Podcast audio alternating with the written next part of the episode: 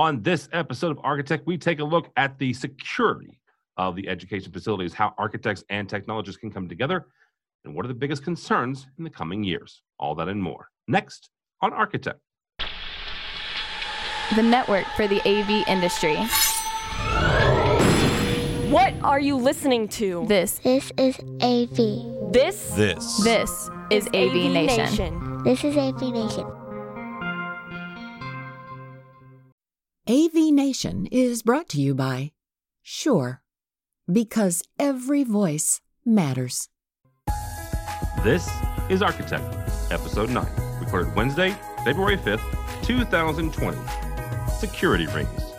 Support for AV Nation is brought to you by Atlas IED, innovative audio solutions for every business environment. This is Architect the Month. We look at how the architecture space and the technology space can work together. My name is Tim Albright. I am your host. Uh, this month, we're going to talk about security, uh, specifically education security, and how more and more uh, legislation, pieces of le- legislation are being put in place. More and more manufacturers and, and honestly, uh, more architecture firms are getting involved and, and earlier and earlier on in the space. Uh, with me to talk about that, first and foremost, Melissa McFadgen um, and John St. Pierre from NAC Architecture. Welcome to you both. Thank you very much. Thanks for having us. Thank you. And also with us is a good friend of ours, Miss uh, Gina Sansivero from Atlas IED. Welcome, ma'am. Hi, Tim. Thanks for having me. Absolutely. Uh, you, uh, Melissa, we'll start with you guys um, in NAC. When it comes to this space and when it comes to security, and it's something that uh, obviously architects have been worried about, uh, technology folks and technologists are getting more and more involved every single year. What are the biggest security concerns for education facilities today?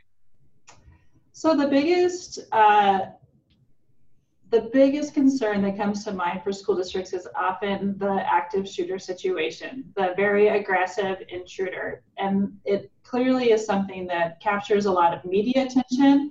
It gets a lot of focus because it is incredibly tragic.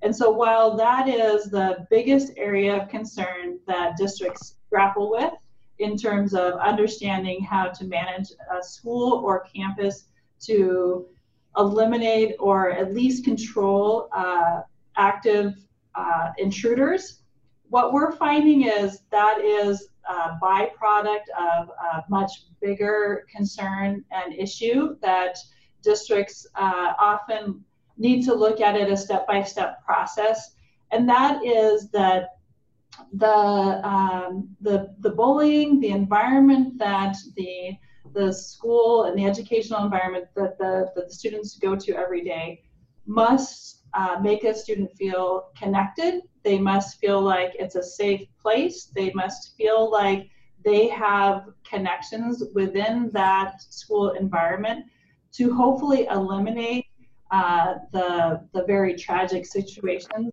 uh, escalating to the point of an active shooter. And so districts are grappling with this on many different levels, and um, it's a really challenging philosophical and um, community uh, pressure point for districts to, to struggle with that we're, we're talking about from day one. Often we're talking about uh, school security before we even get the job because it is so critical that we are well educated and aware of uh, approaches that can be taken in the design process to to minimize those risks. All right, John. Then how do you how do you make a kid feel secure? How, how do you make a kid feel connected from an architect standpoint? Well, to make it's first get involved with the community um, so that the kids uh, coming to school uh, feel a sense of transparency when they get to school and that uh, security measures that we have in place don't overwhelm that uh, that that that unfortunate physical appearance that seems to happen when we when we try to um, secure a building to make more of a bunker style, which is really not the approach we want to do. So we want to uh, make them feel at home. Um, we want to give them a sense of ease, um, and again that transparency um, coming to, arriving, you know, arriving at school, leaving school. Um, transitions for parents that come, they might need to, to uh, interact with the, with the staff and the teachers as well. So that, that's kind of approach? Yeah, I think that some of the the, the approaches, um, it's a real um, kind of tension in the in the fact that um, many of the, the the data out there is saying that for students uh, to have a positive, engaging educational experience, there needs to be a lot of transparency. You're learning from your peers. You're learning from um, teachers that are across the way. There's a lot of positive staff and student interactions by a lot of transparency, the ability to connect, the ability to work in small groups, while at the same time, there is the pushback that, well, all of those students are vulnerable the second a shooter enters the premises because there's nowhere for a student to hide. And so it's this tension between the philosophical approach to be able to deliver education so you have that community and peer-to-peer connection that John's talking about, while at the same time keeping the students safe. And for a lot of people, safe means solid walls, not being able to see students, um, creating that bunker style approach that, that John's talking about. So it really becomes significant tension in the conversations. And we, um, one of the most important aspects is when you start talking to first responders and what they want relative to approaching a school and, and, and their needs, they are also advocates often of transparency. They want to be able to see into the building. They want to be able to be immediately aware of the activities that are occurring inside. They want to minimize hiding places. They want to minimize the ability for uh, intruder to be in the building and they as first responders can't see what's happening nor can they see the students who are in the building who are in a threatening situation. So it's a really interesting and uh, carefully navigated conversation to find that balance between transparency, a safe environment, and, a, and not having a bunker style where a, student walking into a school and going through a metal detector is a very different experience than a student going through into the front doors of their school feeling welcome, feeling safe, feeling embraced. So those are kind of the two extremes. Yeah, absolutely. Uh, Gina, I want to bring in the, the technology side here uh, um, because something that Melissa said there about uh, you can't see and first responders need to see, but there is there is absolutely a technology technology aspect of this here, and um, something that I learned years and years ago in, in theater is is the more high tech we become, the more high touch we need to be, right? we need to be, make people feel welcome, especially students, especially in today's day and age. Um, how can we, as technologists, kind of walk that line and assist architects and assist first responders and make sure that yeah, it's safe, but it's also you know um, it, it's inviting, but it's also you know uh, we all, we can also give you eyes and ears on on areas. So I, I think that Melissa hit on it um, without necessarily saying this, but really preparedness. Preparedness is going to be the key here. Um, and bringing in all stakeholders once you have a cleared emergency preparedness plan um, is, is going to get everybody on the same page and ensure everybody stays on the same page. But without that emergency preparedness plan, um, those kind of differences of opinions the the kind of blockade or the bunker type of mentality versus the um, very open transparent type of a, a, mentality will always kind of um, have these these clearly opposing viewpoints but but uh, slightly more um, aggressively opposing. So so you really want that emergency preparedness plan to be clear, um, to be, and everybody to have buy-in. And once you have buy-in, there's technology that's going to support that plan rather than having a plan that supports technology right? So so it's it's one it's you don't want to put the cart before the horse in other words.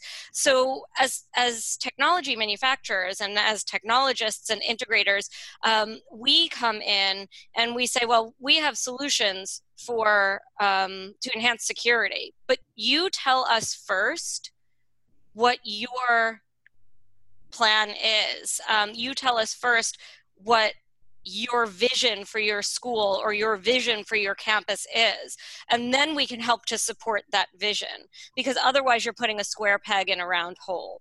Um, and and so yes tim we have solutions that will allow first responders to um, see through sensors and, and see if there's any movement in classrooms that they thought might be empty. Um, we have the ability to uh, show wayfinding so that students know where to evacuate um, for both visual and audio communications. So you have ADA compliance. We have all that stuff. But really, where it starts is what is the vision that you have for your school and campus? And then how can we support those initiatives? Yes, absolutely. And I I think that's a great point, Gina, and that's often where we put the onus kind of back on the district is because often we're working on a single building and those districts have multiple buildings and so it's not only the the technology and the safety protocols that we're implementing in the new building or the, the renovated building it's what are you doing at all of your other buildings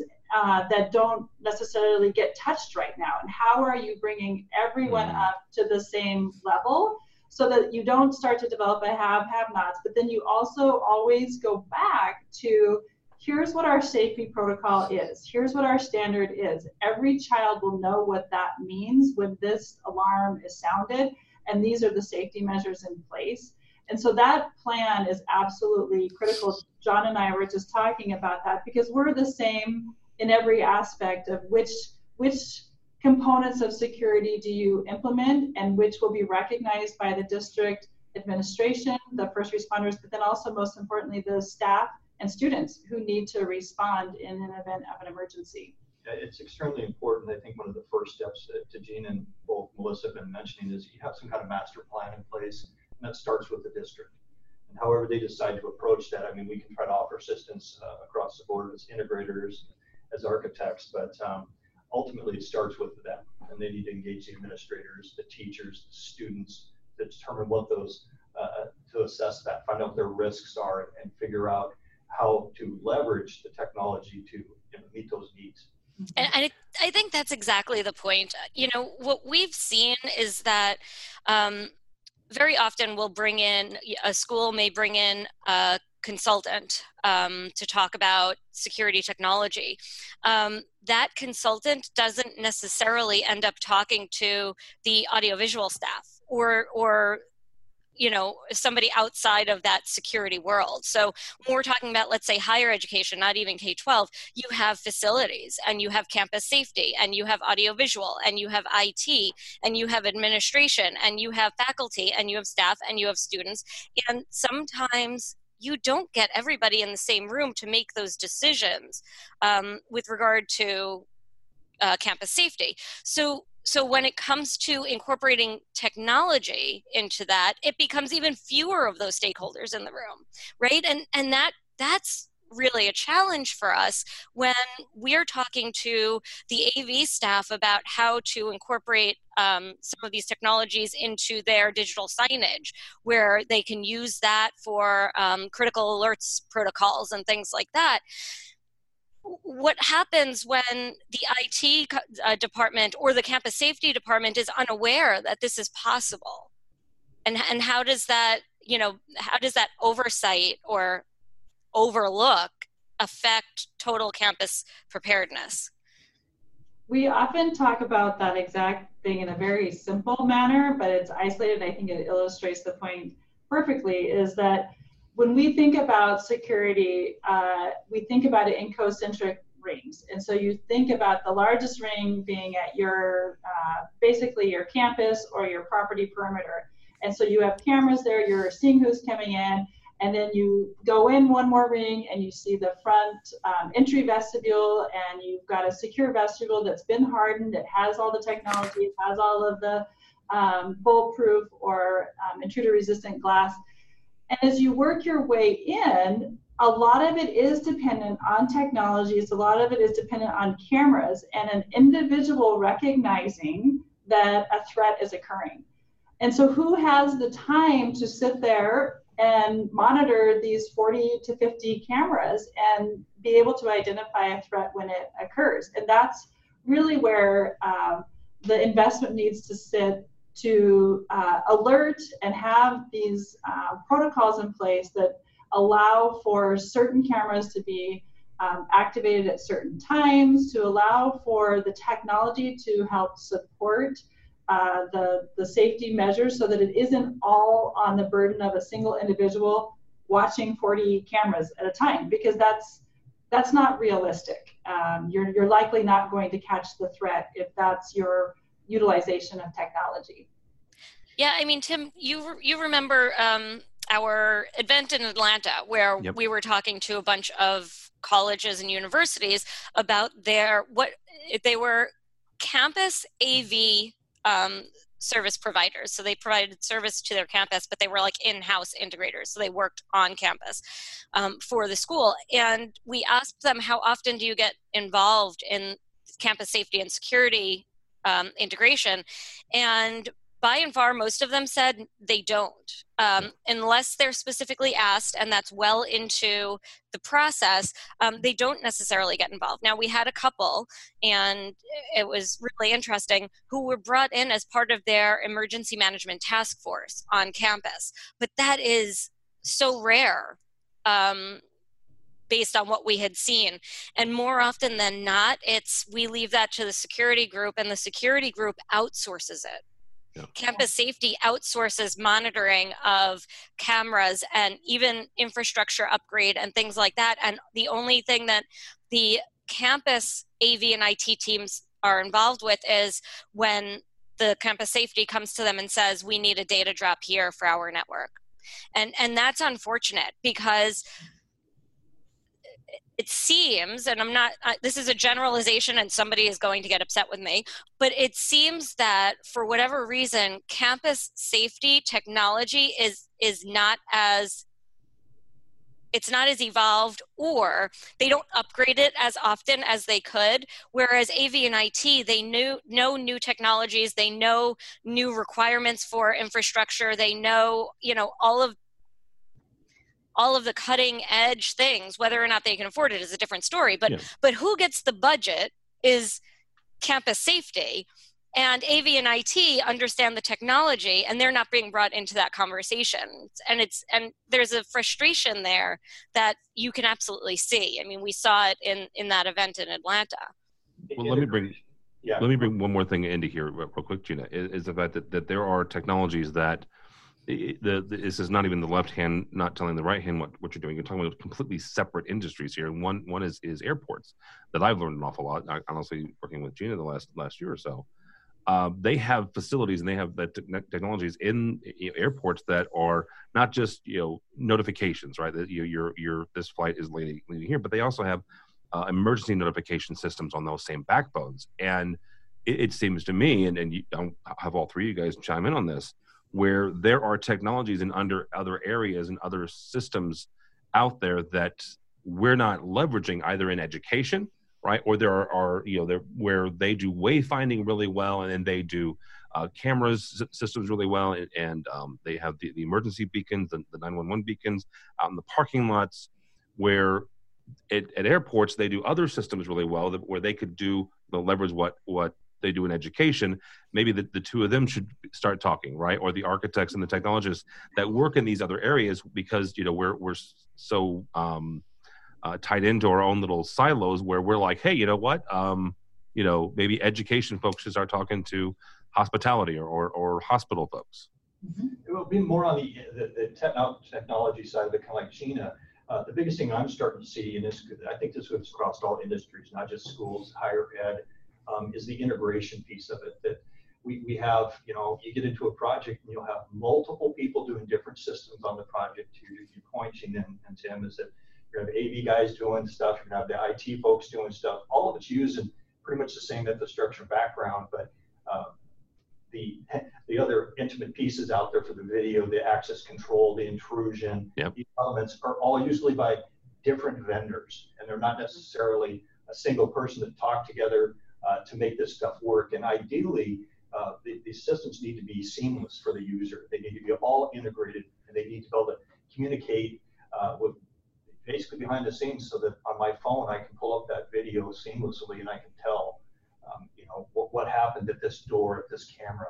And I, I, think that's lacking right now in our industry is having that uh, central mm-hmm. integration point or that piece.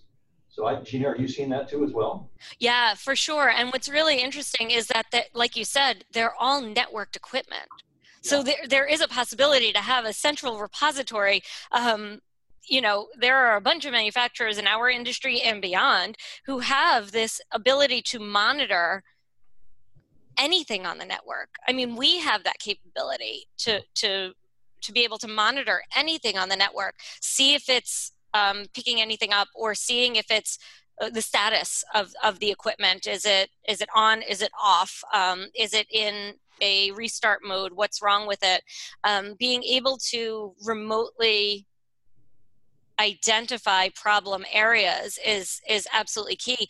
What we're finding or what I've been seeing is that the hardest place to probably do that is outdoors outdoor areas. Mm-hmm. so so inside you have the ability to really kind of hone in on um, monitoring of equipment. Outdoor equipment might be a little bit more difficult or especially areas where you don't have coverage um, from some of that from some of that equipment. But yes absolutely as i kind of derail that conversation um, absolutely i definitely see the in, the ability for technology to act as a central repository for all networked equipment but the non-use you know i mean yeah.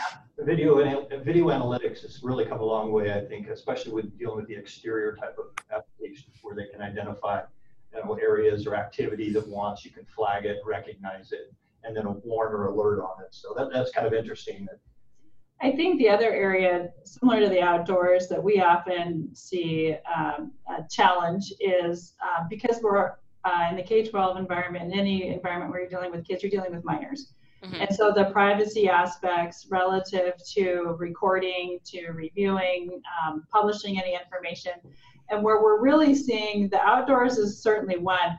The other that's uh, interesting struggle, and it, it is related to security in the aspect that um, gender neutral restrooms and how do you deal with the restroom situation in a high school, particular, particularly in a high school setting, in the locker room situation, where you're able to um, there's the technology out there that allows you to monitor what's happening inside those individual restrooms. So if you go to a model where it's non-gender specific, they're just individual stalls, and maybe there's a sensor on the outside of the door that tells you, you know, an administrator can stand there and say, um, it's green, meaning there's only one person in there. They're not vaping. Everything's fine. If it's red, some some naughty business is happening or something's occurring. There's the technology out there to overcome some of these um, issues relative to security and making sure students are safe and they have equal access. But it gets really challenging when you're dealing with minors and how you make sure that these areas that are more challenging to cover, like the outdoors, like restrooms, locker rooms, those kinds of spaces, that are using technology, but the technology is is able to be uh, brought together and woven together to be a single source. So it's still very easy and seamless for the administrators to use it to the best of their ability. Because if it's not being used to the best of the ability, it's going to be abandoned yeah. And that's always the challenge. That's eh, that we are seeing that absolutely. It has to be a simple interface and it's not even about identifying a problem but then what do you do when the problem is identified? How do you provide instruction? Um, how do you provide instruction in multiple ways so that everybody no matter where they are understand what those instructions are clearly? Um, but but that interface becomes really that's that's all that the user sees. So that becomes the ideal product mm-hmm. right? No. that becomes what you're known for. Absolutely. Let me ask you guys this because we've talked about this a little bit um, in get, gathering all the different stakeholders. Um, melissa i'll start with you on this. From from a, an architect standpoint how do you gather all the information and all the needs and wants and desires of all the different stakeholders and then convert that into a language a common language that all of the trades, right? Whether it's electricians, it's an IT designer, it's a security expert, it's a AV folks, it, it's architects, it's engineers, it you know whoever, a common language that everybody can understand exactly what those needs are, and, and what is that common language? Yeah, good question. Um, boy, I wish this was a one size fits all answer. Um, I think it goes back to what Gina was saying. There's a lot to be said about just best practices and yeah. standards established by a district because there is literally an infinite number of ways to solve problems anymore. And so I think there's that aspect that is relative to kind of the nuts and bolts. Here's what we do at every school. It goes back to parity, it goes back to district standards and maintaining and all those things.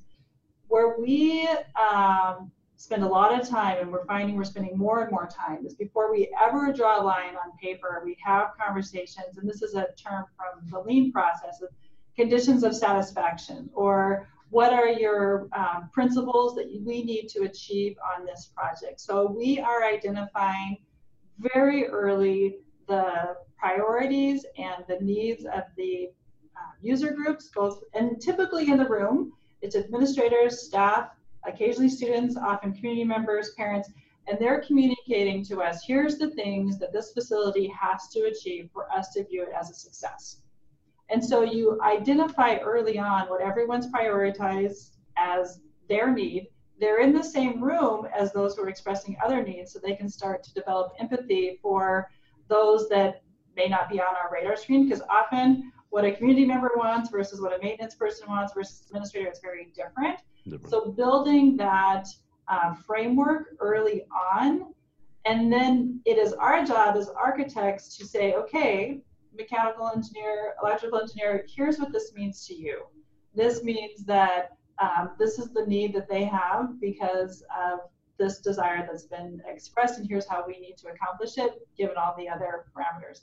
So I think it's the upfront work to make sure that all the users and all the individuals who will be using the building will have an awareness of what the goals are using the district or client standards that have already been put in place and then making sure that that is our charge. And to the point where often in design meetings we will start the design meeting with the top 10 principles and so that it's a constant reminder throughout when the contractor comes on board we gave it to them to say here's what they've said is their priorities yeah. and to that end um, it's about it, that's where the human touch comes in um, you know, robots can't necessarily do that. We always are talking about automation and all those things, but that's our job as architects to be those ringleaders and make sure that everyone has that information in hand. I, I think it's important that you involve um, the engineers and the architects as early on in the process It seems reasonable as well, uh, because as, as a technologist, they, it has a, a, huge impact on what can be accomplished, cannot be accomplished, and without getting into the weeds of it, you can really assess um, whether the strategy or plan or intent or narrative, if you want to call it that, uh, what their need is, uh, you can you can get some feedback on that earlier before it just goes down that, that right. path. Yeah. yeah. Cost cost is always the I mean it's a, a big component in decision making, and when individuals make an investment. Um, in a particular aspect of the, the building, it needs to work. And so that's where you really need to have the experts at the table early on to be able to provide educational advice, educated advice and feedback on, on how things can be accomplished. Yeah, we're working with integrators who are getting trained by experts. Um, we have an association called the National Systems Contractor Association that was part of or co-founding um, the Pass K 12 initiative, which is the Partner Alliance for Safer Schools. And this came about a few years ago in the wake of Sandy Hook.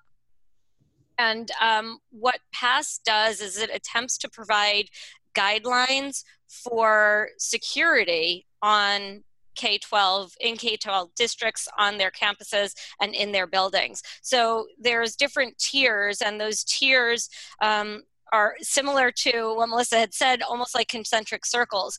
And PASS K 12 identifies from the furthest boundary to the inside of the classroom what uh, security technology processes and protocols are available to help them meet PASS 12 K-12 guidelines. So, um, from a technology standpoint, it could be digital, it could be analog. Um, they identify both, but what they're doing is they're arming technology integrators with this information um, to be able to have these conversations, very frank, honest conversations with district administrators to be able to um, help to make some of those decisions easier. Now, again, not bypassing the need for them to fit technology into the preparedness plan or to have to have it support the preparedness plan and not the other way around. Um, but Pass K 12 is one of those initiatives that allows um, the technology world